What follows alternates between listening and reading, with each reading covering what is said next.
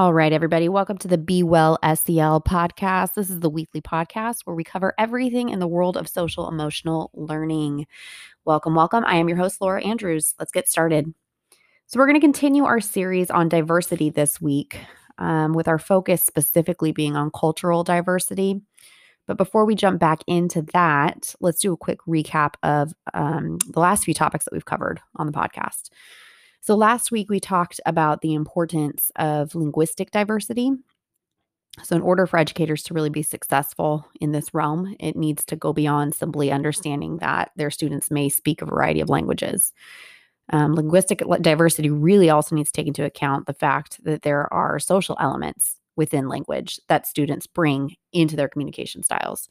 So, for example, you may have some learners that have a linguistic background that may encourage passivity um, that's not normalized in our Western culture. So that may be a little, I don't know, difficult for teachers in America to understand. And they might see it um, as a, that child presenting as being disengaged or unwilling to participate. But in all reality, what it can mean is that their their language structure um, may emphasize more so the importance of listening rather than being verbally um, communicative or engaged in a conversation.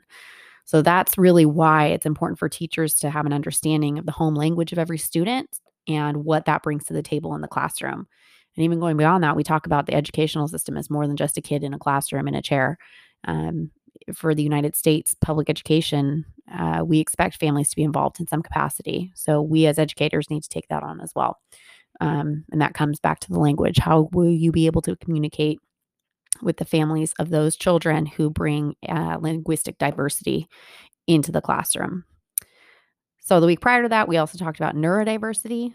So, this is the concept really rooted in brain science um, that's really just being explored more and more over the last couple of decades. And what we're finding is that scientists are using imagery, sorry, imaging, such as um, MRI scans, to determine how wiring um, and brain development can be different in each individual. And I know we've kind of talked about that on a, a larger scale, and we talk about brain development from youth to adulthood and there's you know generalized um, generalized concepts within that about how the brain develops differently in different stages of life but then they're also finding out now that there's even more diversity when we start start looking at individualized uh, brains and this is important for us because as educators, we need to understand how the wiring or the brain function of a student may present differently in their behaviors um, in a classroom because that brain development is going to have an effect on their emotions, their ability to self regulate, their ability to have their executive functions, and so on and so on and so on. So, we as teachers need to have kind of our bag full of tricks and understanding that that brain development is going to be different from child to child and what can we do to dip into that bag and say, I need to be able to have all the tools in order to reach a variety of learners with a variety of brains. So that kind of is where we've started over the last few weeks um, about the concepts of diversity. And this week, we're going to focus on uh, cultural diversity, like I said at the beginning of this week's episode. And this is what I'm super excited for because really getting into cultural diversity and, and racial understandings is what I've been um, doing a lot of work on personally and professionally over the last probably four to five years, uh, especially getting more understanding of disenfranchised populations, um, a lot of it being within the Black and Brown community. That's where a lot of my focus has been. So, to give you some background, you know, I'm a white woman working in a profession that is dominated by other white women in education. Um, and so I've understood now over the last few years that I need to be active in my learning of why my status can be seen as a hindrance to other um, individuals in education, to students who don't look like me. So let's talk about cultural diversity just by definition. And I would say the definition is pretty obvious, just um, if we deconstruct the words themselves, culture being, you know, all the components of a specific social group or racial group or ethnic group, um, and the things that make up that grouping, the customs, you know, art, achievements, language, et cetera, et cetera. And then diversity being this concept of um, acknowledging that there's a variety or a variance within within something. So cultural diversity being we're taking all these components of a social group and we're understanding that there is um, there is uh, different components to each subgroup that we may encounter in a classroom. So, like I said, education dominated by mostly white women, but we're starting to see in the United States that it's being attended by a more, more diverse population. So, to give you an example of that, the 2020 census found that more than half, more than half of students in the US are from minority populations. And yet, still, white women are the ones that are educating these people. So we're we're noticing that there's a disconnect. I as a white woman cannot relate. I can educate myself and I can try to understand um the the impact of a white dominated culture may have on these minority students, but I will never know it firsthand.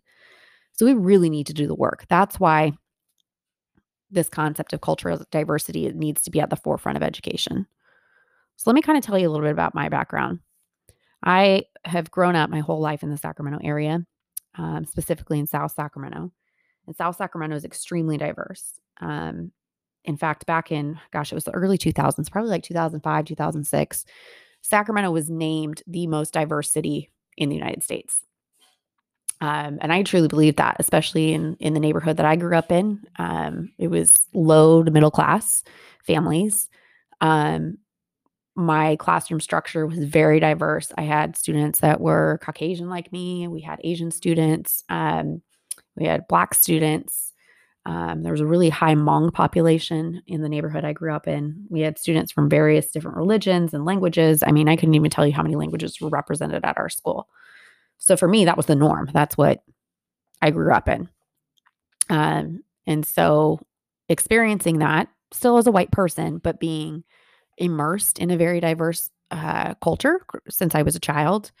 You know, being an adult and starting to do this work, I was like, wow, I'm really woke. I really am at a at a, an advantage here because I've grown up in this. So I can go into being a teacher of students who are black and brown that don't look like me and say, you know what?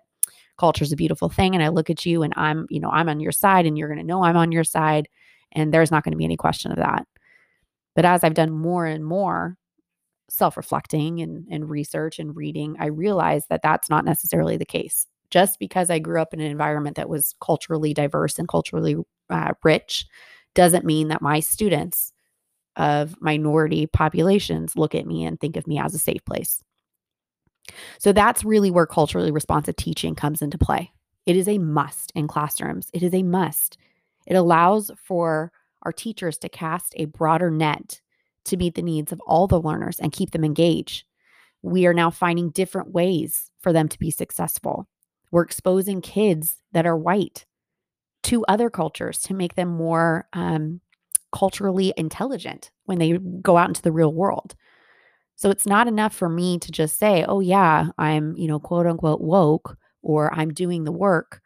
We need to show it. We need to show our students that we have culturally diverse and culturally responsive practices in our education so that they feel it. I always say students have to feel safe and welcomed in their school in order for them to learn. If they do not have those two basic needs as humans met, we are never going to get the academic success to come out of them. And culturally responsive teaching plays beautifully into that goal. If kids come into their classrooms and they see that they have teachers who are recognizing their culture, recognizing how maybe their own bias plays into that. They're valuing their culture, they're valuing their language, they're giving them the opportunity to teach other students around them. Then those kids can go into that classroom feeling like a member who has a purpose, and then they will be willing and able to be successful academically. So, in order for this to really happen, there has to be um, more more than just these multicultural fairs or you know bringing food and and that's the kind of basic level um, that we see uh, on campuses a lot. It needs to be a complete mind shift on a campus. There has to be a shift in the minds of all the educators on that campus to say, hey, we need to find ways to be overtly um, showing our students that culture and diversity matters in our classrooms. And it needs to be something done day to day, all year long, year to year, not just something held during a multicultural fair. And this is hard. This is really hard. Um, you know, I'll tell you, I'm I am at a school now just outside of Sacramento, and I just talked about how diverse Sacramento is, but 15 minutes downriver where I'm at, I'm in a very small rural town. Um, and and we're a charter school, so a lot of our kids are coming from from the area. So they're not necessarily coming from that very small rural conservative town.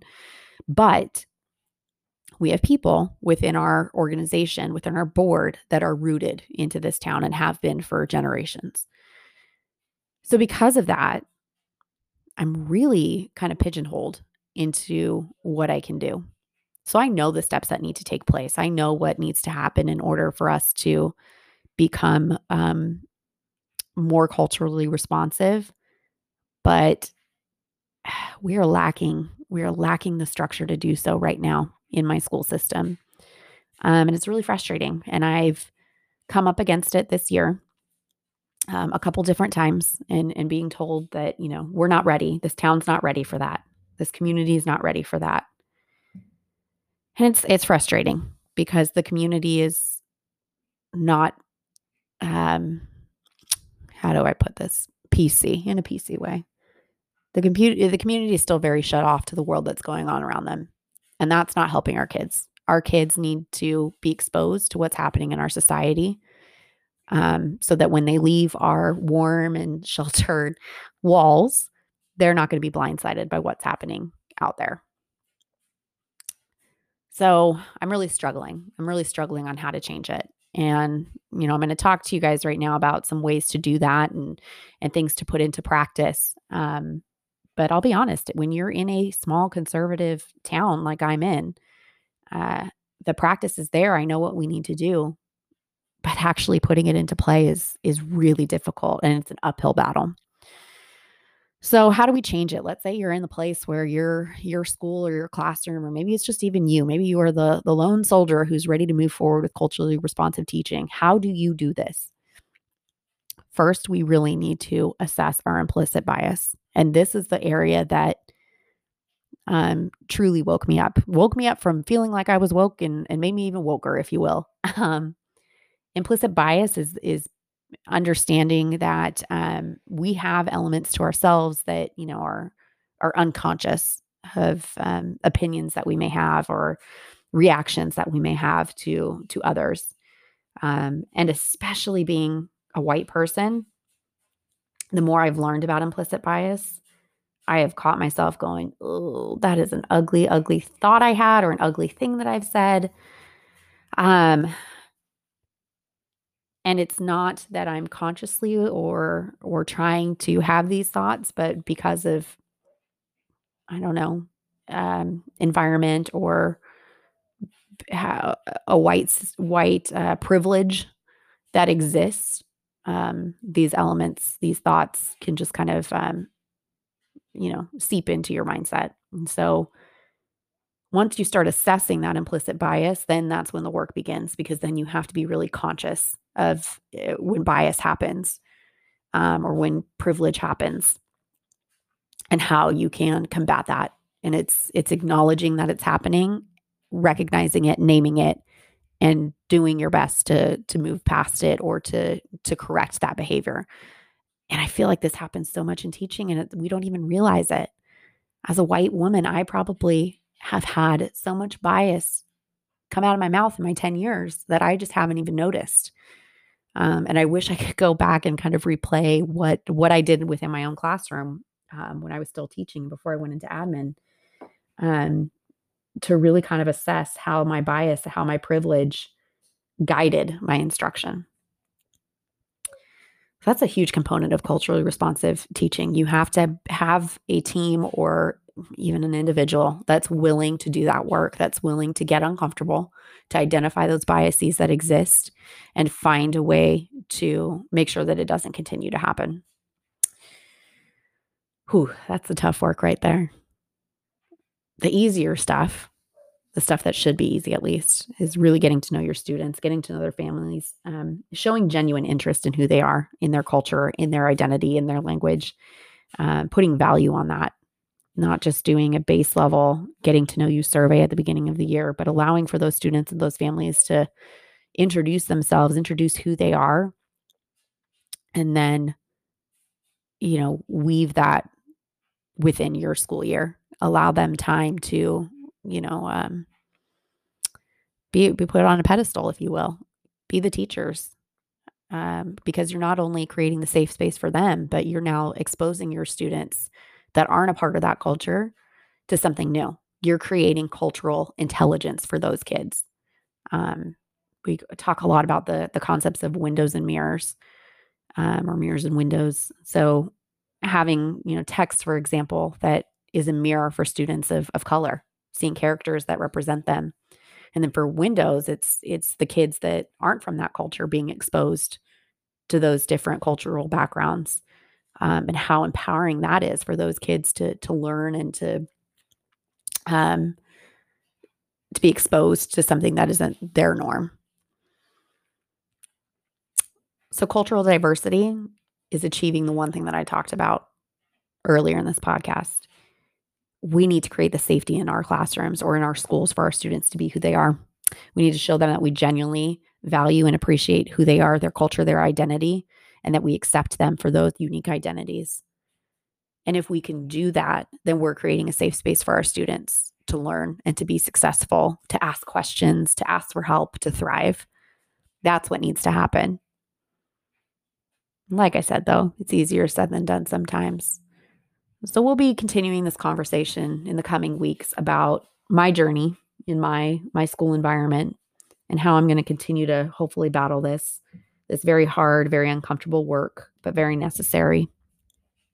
Very necessary work that needs to happen because the bottom line it's about the kids. It's about the kids going out into the world and being the best human beings that we can ask them to be. So we'll continue that conversation in the upcoming episodes of the Be Well podcast. Right now, I'd like to invite you to join us online as we continue more conversations about this week's topic of cultural diversity. Join us online using the hashtag BeWellSEL. Again, that's hashtag B E W E L L S E L. We look forward to talking to you more in the coming weeks about social emotional learning.